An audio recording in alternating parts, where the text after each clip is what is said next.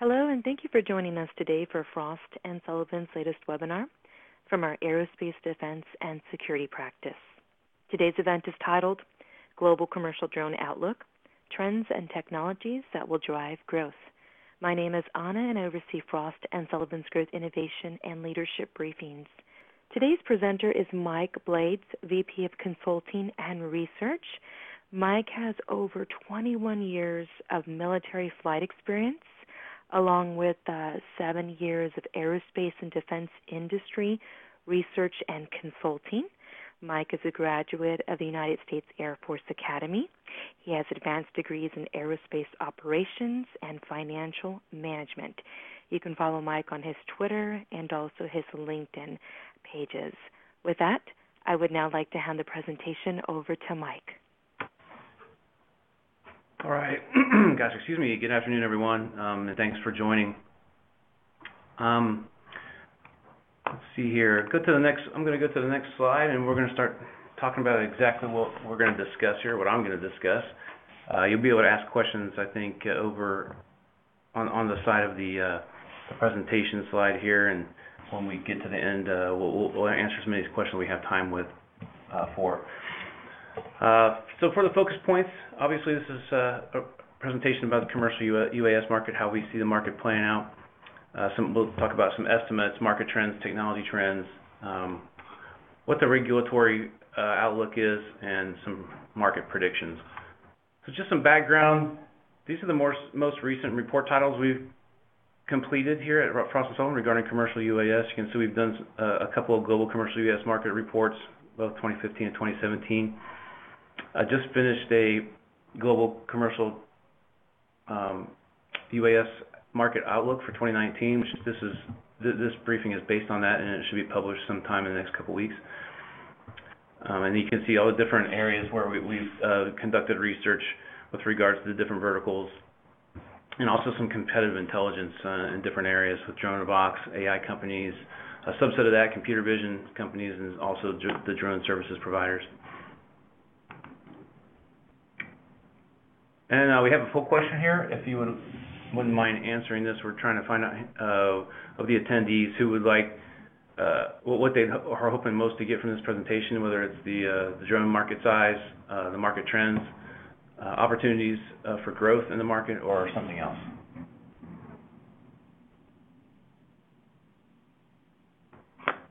And I'm not sure exactly how that shows up, but I think I can forward the slide and still have you all answer that poll question at your leisure. Okay, so it skipped right past that introduction slide. Basically, it's just a, a slide saying we're going to talk about the commercial UAS market forecast now. And so overall, this is what we're seeing, um, or this is what everybody wants to see, a big hockey stick um, with all the hype. This is what we're actually seeing, some steady growth, mainly driven by the fact that regulatory agencies aren't, aren't are notoriously slow, especially in aviation, and we're seeing more of a consistent growth, pretty much spurned by uh, Part 107 and, the addition of regulations that are sort of mirroring that around the world. This is how we see segmentation. So different sub subsegments under each of these categories, but there's the delivery by drone, inspections and monitoring, mapping, surveying, aerial photography and video, precision ag, pseudo satellites, which is pretty much not a market yet, but it, will be in the future probably. Or we, we think it will be anyways. Most might be more geared towards the military, but there'll be some commercial applications as well, like uh, replacing uh, communication satellites and, and, things of that nature. Uh, also research and training, and then surveillance and disaster response. Obviously, any of those areas uh, on the commercial side would be where companies can make a profit doing any of those uh, applications. Uh, here's poll question two. So kind of trying to understand uh, of the attendees where people are uh, on this list, if you're either a drone operator, if you provide services, or if you provide something other than services where you either provide hardware or software, or maybe you don't do any of those things and we select other. So that's our second poll question, just to get an idea of what, uh, what the attendee makeup is here. So here's our platform market estimate. You can see that's both based on revenue and units. So I included 2017 because 2018 just finished, but this was an estimate developed from a lot of research conducted on actual platform sales and how many companies there are around around the world in different areas that have actually uh, registered commercial drones with their different CAAs. So you can see here we have revenues that are increasing steadily through next year, but then we see a jump in 2021. That's, as you can see from the chart highlight below.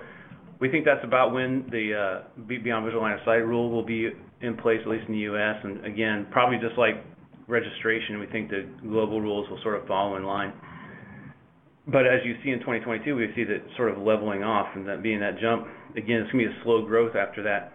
You have a lot of uh, new regulations coming into view or into place in large economies like India and China, but especially in India, not exactly sure how that uh, how that supply chain is gonna work. Are people are gonna be able to do like what they do here and just go down to Best Buy and buy drones? So there's and also there's very very still very restrictive rules. It's not a ban anymore, which is good, but again, the growth is still gonna be slow even after Uh, the Beyond Visual Line of Sight rule comes into place and gives us that little that little bump. It could be pushed out to 2022. I really don't think it's gonna happen before that bump. So services market estimates. This is a difficult portion of the uh, the market to estimate. There's there's hundreds, maybe thousands of small businesses conducting commercial drone services, anywhere from, you know, companies that take pictures of real real estate all the way up to the the big, large corporations like Honeywell and GE that are getting into the drone business.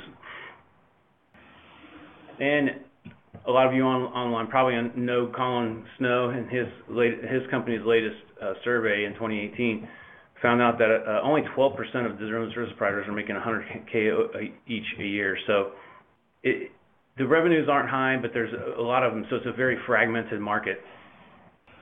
And just from a project I'm working on now, I'm estimating that the top 20 drone services providers in 2018 probably had about $100 million revenue.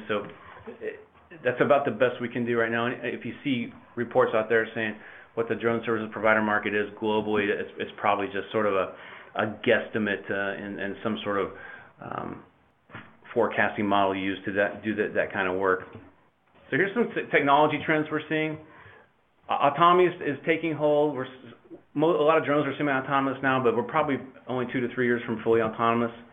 Um, we still need some things like uh, automatic see or sense and avoid equipment, um, some better AI for data processing and for better computer vision for automating those drones. But uh, a lot of companies are working on those types of uh, technologies. Artificial intelligence itself is really at.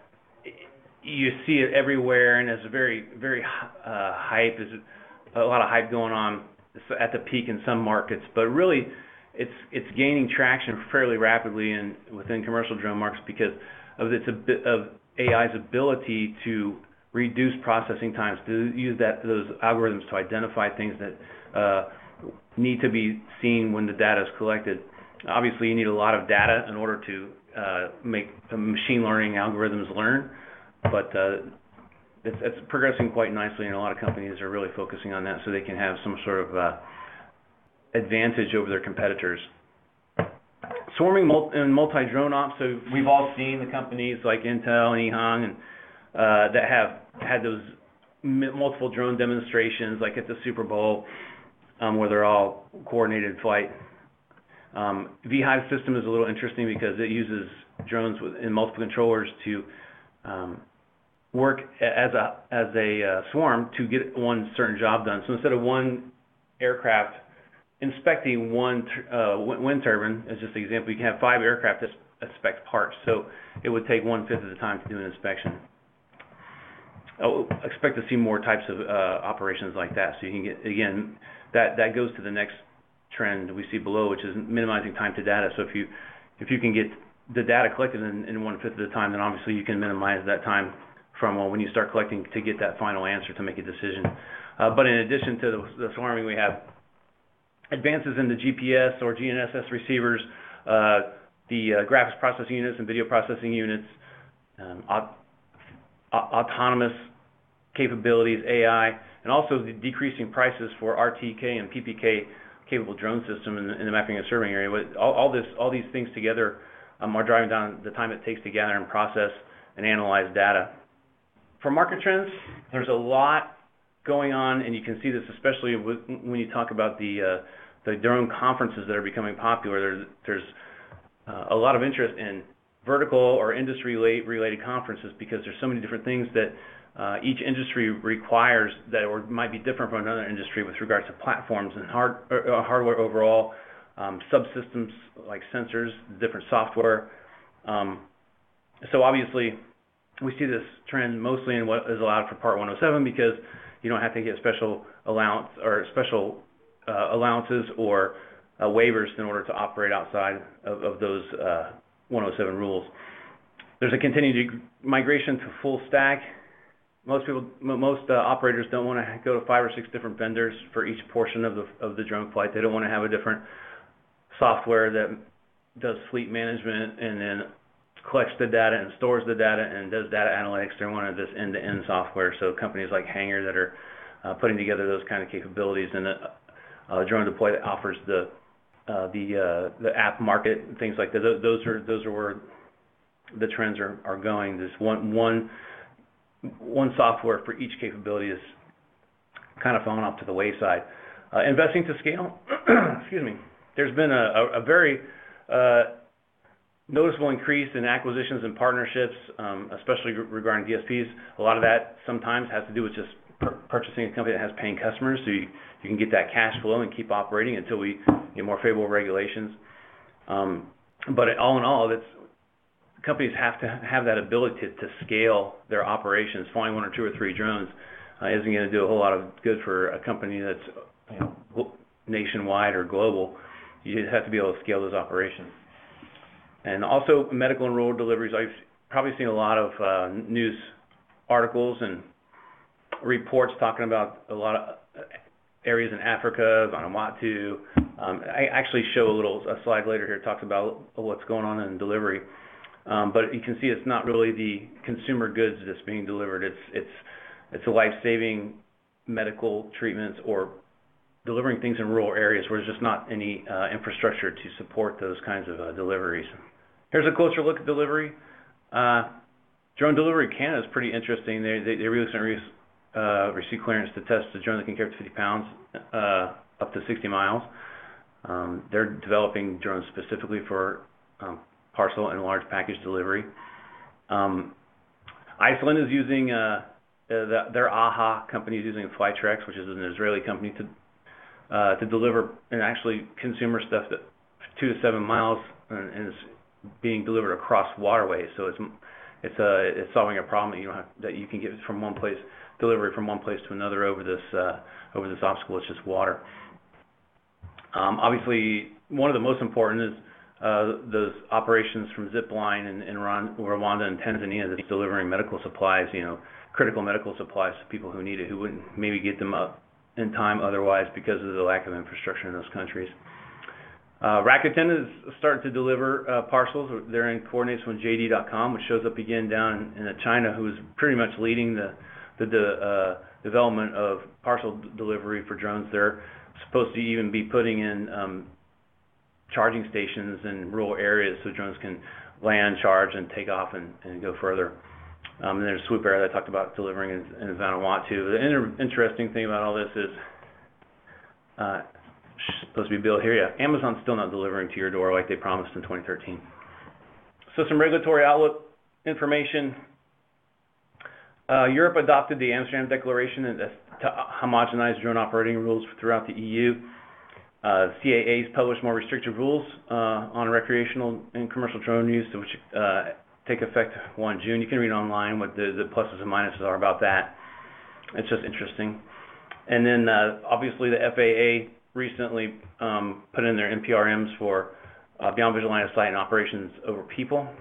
I mean, the FAA administrator already said that BVLOS won't happen without the remote ID. So that that's even gonna take a while for us to figure out what remote ID is gonna be and what the requirements for that are. Is it What kind of frequency is gonna use? What kind of uh, equipage are you gonna have to need to uh, meet remote ID requirements? Saudi Arabia recently opened up registration for their recreational commercial drones. Um, they had a ban previously and also obviously uh, kind of in a bigger region with a bigger economy. India also lifted their drone ban recently. Uh, their rules are still very restrictive, but they're already working on um, their 2.0 version of their rules, which is supposed to be more risk-based uh, rather than prescriptive for using commercial drones in a safe environment. So, and some growth opportunities. Basically, we evaluate the markets, and we try and help our clients understand where they can look to enter a market or expand within a current market that they're in in order to increase their growth. The first area is AI machine learning. Talked about that earlier. There's a lot of companies that are trying to increase the capabilities of their software, especially in the uh, data analytics side by using AI. Companies that invest in that and again can reduce that and minimize that time to data. So where you have a maybe even the capability of getting this answer at the end is presented to you. Here's here's the information we gathered, uh, goes to the executive, and it presents them with either a yes or no question or the answer is either yes or no. It doesn't. The idea is to have the data give you the easiest decision-making process possible for either uh, strategic planning or um, whatever fits your business model. Uh, advanced sensors. Still going to, we, you know, we started this entire market without any sensors that were specifically made for drones. Now, their companies are looking at making robust sensors that uh, are required for uh, identifying the drones with remote ID, having see or sense and avoid, which would be required for be beyond visual line of sight, and then also collision avoidance, which would be needed for beyond visual line of sight, as well as just having those robust sensors to be able to collect the the largest amount of data quicker and even maybe having some edge processing capabilities embedded with those. Minimizing time to data, I talked about that, but it's also a growth opportunity. So anything that a company can provide in that supply chain from a platform or software perspective that allows us to minimize the time uh, it takes to collect, store, process, and analyze data Uh, is a growth opportunity. Uh, drone data analytics with a vertical focus. So yes, minimizing time to data is good, but we also wanna make sure uh, a lot of companies that are doing very well right now are making sure that they are the best at doing drone data collection, processing, and analytics in a specific industry, whether it's oil and gas or whether it's precision ag or whether it's in inspecting wind turbines. Some of those areas have lots of competition, so you wanna be the best. You wanna have the best data, you wanna get it the quickest, um, and be able to provide those answers all all at a reasonable ROI. And also, uh, there's gonna be significant. There there are now, but obviously there'll be more uh, growth opportunities in systems that increase safety. Uh, so ballistic parachutes, so you can fly over people, um, prop shrouds, ducted propellers, uh, frangible platforms, and, and/or just redundant systems, so redundant communication systems that allow for beyond visual line of sight or um, just longer distance operations because you are gonna be able to ensure that that C2 connection is made. They also had a real interesting, and if anyone's seen it, that caught my attention, an algorithm, uh, I think the company is called Verify. that if a quad rotor loses one motor or two motors, as long as they're not adjacent to each other, Uh, it stabilizes the drone so it can land without just careening into somebody. So that's a very interesting technology that's just software-driven that could uh, increase the the ability for aircraft to be certified to fly over people, or at least making it a requirement to fly over to have it, that capability to fly uh, over crowds. Some market predictions. I've been talking about this for a couple years, and actually has happened with, especially with Airware shutting down, shutting its doors last year. There's still more platform makers that aren't aren't gonna make it. Probably, I see even some of the uh, transitional drone makers going away soon. They, I think I had 13 or 14 different companies that came on the market in 2017 that make the transitional drones that take off VTOL and fly like a fixed wing. There's just not enough, I don't think, market uh, demand for those, for all those to survive. Um, I see DSPs, drone uh, services providers continuing to expand uh, via acquisition and experience to remain competitive. So um, maybe acquiring some of the smaller companies and getting some of uh, that subject matter expertise, especially if they're companies that work in the same industry with the same industry focus that the DSP that's acquiring is in. Expect some notable software makers to cease operations as well. Again, there's so many drone management software platforms out there, but there's just not enough work to support them all. Some will go away, some will get acquired. We'll see some, we'll see steady but notable growth. Um, industry adoption will still grow steadily but significantly um, as the actual decision makers in the companies become educated on the real benefits of drones, whether it's a financial benefit or a safety benefit or a time savings benefit or a combination of those. Uh, growth also going to be uh, driven by the lifting of commercial drone bans uh, in key countries, as well as um, just once those drone bans are lifted, going through the same process that we've gone through here in the U.S., where people, our companies are learning how to make sure how to make drones work for them as a tool. Business is not easy, so they're gonna have to learn, just like the businesses we've had here in the U.S. and in Europe, as to how to best make out on their ROI with using drones. Um, AI and edge processing, I think, are two things that are really gonna drive growth. AI is gonna uh, enable autonomous operations through computer vision, but it's also gonna streamline the process for um, collecting, analyzing, and um, collecting, processing, and analyzing the huge amount of data that comes in through drone uh, sensors. And Obviously, as those sensors get better, you're gonna have more data. And then that that goes to the edge processing point that as we, again, as we we collect more data, we need to process at the point of collection because you don't really need to send all that data down a limited data link. Only the only the data that you really need to go down that data link can be stored and/or processed and analyzed uh, through the cloud. Uh, I see energy and infrastructure uh, as the industries they're gonna see the greatest interest in commercial drones, um, just because of the great number of applications uh, within those two verticals, and the cost savings within it. It's very easy, and it also mentions the safety benefits. Their safety is is paramount as well, but it's very easy to um, justify owning drones to um, to inspect something like a flare stack when you can, or just a, uh, an, excuse me, an oil refining facility where you can save millions of dollars in just a few days by not having to shut the that that plant down in order to do these inspections. The ROI areas obviously where ROI is, is pretty much in your face. It's it's gonna be easy for those industries to uh, adopt drones. Uh, the last prediction there is the promise of 5G delays. 5G is is kind of on the the same hype train as AI. It's got a lot of potential, but it uses millimeter wave technology, which is about one-tenth of the range. If I'm not mistaken, one, it's one-fifth or one-tenth, I'm sorry, I can't remember. I think it's one-tenth of the range of 4G LTE. So obviously, it's gonna take a while for this to become uh, a big deal. It'll be it'll be more useful in the urban areas because you can put more antennas around and to mitigate that uh, that shorter distance that 5G. But the the use of 5G in the future is where you can transfer so much more data at such a higher rate with lower such lower latency than what the current 4G has. There's amazing potential. It's just gonna it's just not gonna happen as quickly, I think, as the 5G advocates would, would want you to think. Some key technologies for the future.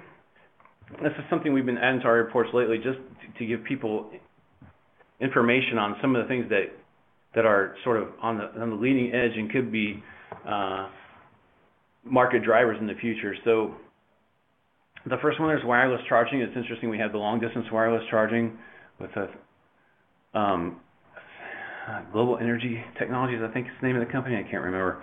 I should have had it written down in front of me. But uh, if anybody wants to talk about this kind of stuff, they can obviously contact me after the, the webinar. I love to talk about these things. But uh, they also have a uh, company called WiBotic does the short distance, which basically is the wireless charging for when a drone lands on a charging pad and doesn't need a contact, or when it lands in a drone in a box situation where, again, where they don't have to have a contact. There's just uh, a wireless charging transmitter and receiver, one on the drone box itself one on the drone, that allows it to recharge the drone without actually having to make a physical contact. Again, we talked about 5G, and again, it's gonna be a very interesting uh, process by by which that is implemented. And once 5G is is widespread, it's gonna have huge implications on drones and how how they communicate with each other and how much how they uh, communicate with other IoT devices. Fuel cells and hybrid propulsion, batteries are not battery densities, energy densities are not increasing that quickly. It's about 3%-5% a year.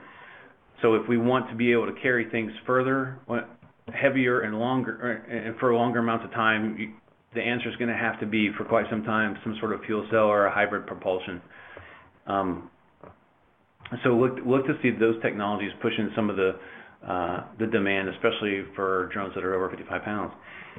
Sensor fusion is interesting. If you look at a com- company called Brashtech, they they fuse ele- EO, IR, electro-optical, and, and infrared images with with lidar, uh, so you don't have to overlay them. They do it at at the same time. They come up with some very interesting uh, inspection capabilities that you wouldn't have if you were just using uh, one camera or the other, or they weren't uh, they weren't aligned to take the data at the same time. And then blockchain, um, it could provide the means uh, to, to, enable the autonomous drones and, and their operations uh, to help ensure safe flights and guarantee transfer of secure data. That's that's another interesting sort of way out there concept that I don't totally understand, but I'm working very hard to, to understand it more every day because you see blockchain uh, described or attempted to be described almost on a daily basis. So some conclusions and takeaways. So the revenue from platform sales are, is going to level off. The number of platforms required is going to continue to grow um, as the regulations allow for more commercial operations. That the reason being for that, when you see uh, revenues level off, but you see the, the platforms numbers still growing, the per platform prices are expected to continue to decrease. Expects considerable consolidation in many areas of the ecosystem, probably throughout 2019 and 2020 as this market grows. Uh, it kind of transitions from nascent to a growth market, and uh, the companies that aren't doing well will shake out. And so That's gonna include mergers and acquisitions as well as companies just not operating anymore. Expect uh, autonomy, AI, and advanced sensor, advanced sensors and changing global regulatory frameworks um, to drive the market. The uh, regulations are are gonna have the most effect depending on when or how long it takes them to open up areas like beyond visual line of sight operations over people. There are still many, um, several growth opportunities in the ecosystem. It's It's not closed off to new entrants. Um, but again, we're transitioning from a nascent market to a growth market as a lot of these uh, industries uh, understand more with operations, what they need to do, what they need to improve, and how to uh, save money while they're using drones to improve their operations and just as a tool to make decision-making quicker and at a lower cost. Excuse me, the growth opportunities aren't just limited to software and hardware, but also the subsystems themselves and uh, developing new sensors.